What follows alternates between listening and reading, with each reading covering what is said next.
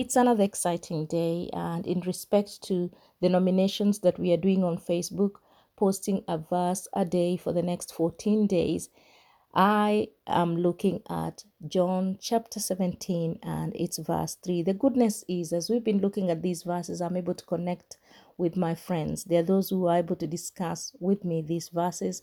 If they feel they're not appropriate or they don't know how to do it, then we are able to discuss. So there is something working behind this prayer.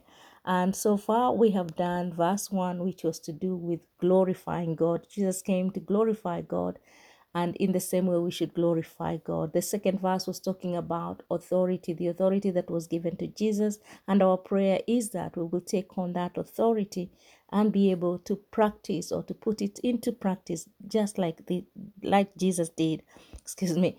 So today we are looking at uh, John 17 and it's verse 3 and this is what it says. Now this is eternal life that they know you the only true God, and Jesus Christ, whom you have sent. Jesus defined eternal life for us. It does not start when we die, it does not start when we go to heaven. It starts now. And how does that start now? It's by knowing God, knowing the true God. It is also by knowing Jesus Christ, whom God has sent.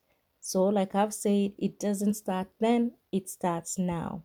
And our prayer today is that may we start knowing God today and forever. And in the same way that Jesus knew God, may we know God in that depth of knowing God. Knowing God in a way that we are intimate with God, we are able to depend on God, we are able to worship God, we are able to use the authority that God has given us to take control of ourselves, that is self control, to be able to know the will of God upon our lives and to be able to do the will of God. May we learn to depend on Him now and forever. May we learn to worship Him. May we know what He knows about us. May we get to know what His will is for us.